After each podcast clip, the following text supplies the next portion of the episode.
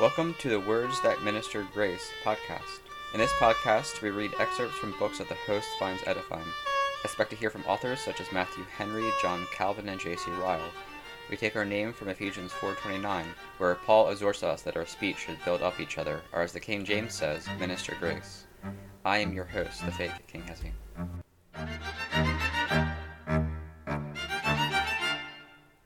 In this first episode, we'll briefly discuss reasons for the name of the podcast and then read the related scripture and Matthew Henry's commentary on it. So, reasons for the name. One, I wanted to share the text that I find useful. Two, this passage where we get the name from speaks of taking off the old man and putting on the new. As my pastor said, it's not simply not doing the former thing, but doing something else in place.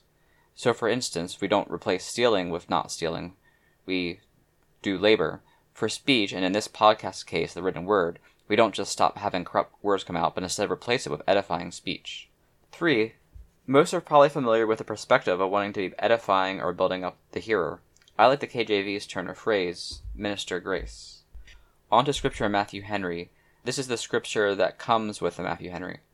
So starting at Ephesians 4:17 through 32. This I say therefore, and testify in the Lord, that ye henceforth walk not as other Gentiles walk in the vanity of their mind, having the understanding darkened, being alienated from the life of God through the ignorance that is in them, because of the blindness of their heart, who being past feeling have given themselves over unto lasciviousness, to work all uncleanness with greediness. But ye have not so learned Christ.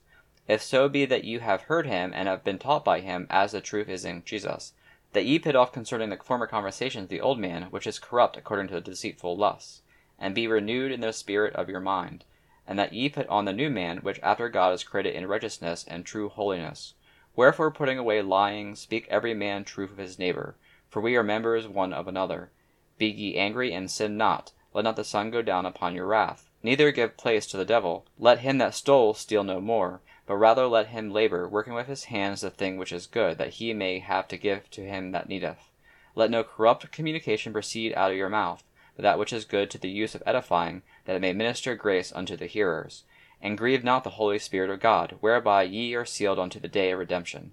Let all bitterness and wrath and anger and clamor and evil speaking be put away from you with all malice. And be ye kind one to another, tender hearted, forgiving one another, even as God for Christ's sake hath forgiven you. And now we'll read a section of Matthew Henry, the part about speech. We are here warned against corrupt communication and directed to that which is useful and edifying. Verse 29. Filthy and unclean words and discourse are poisonous and infectious, as putrid rotten meat.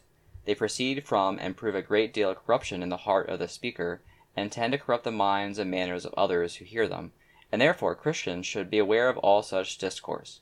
It may be taken in general for all that which provokes the lusts and passions of others must not only put off corrupt communication, but put on that which is good to the use of edifying.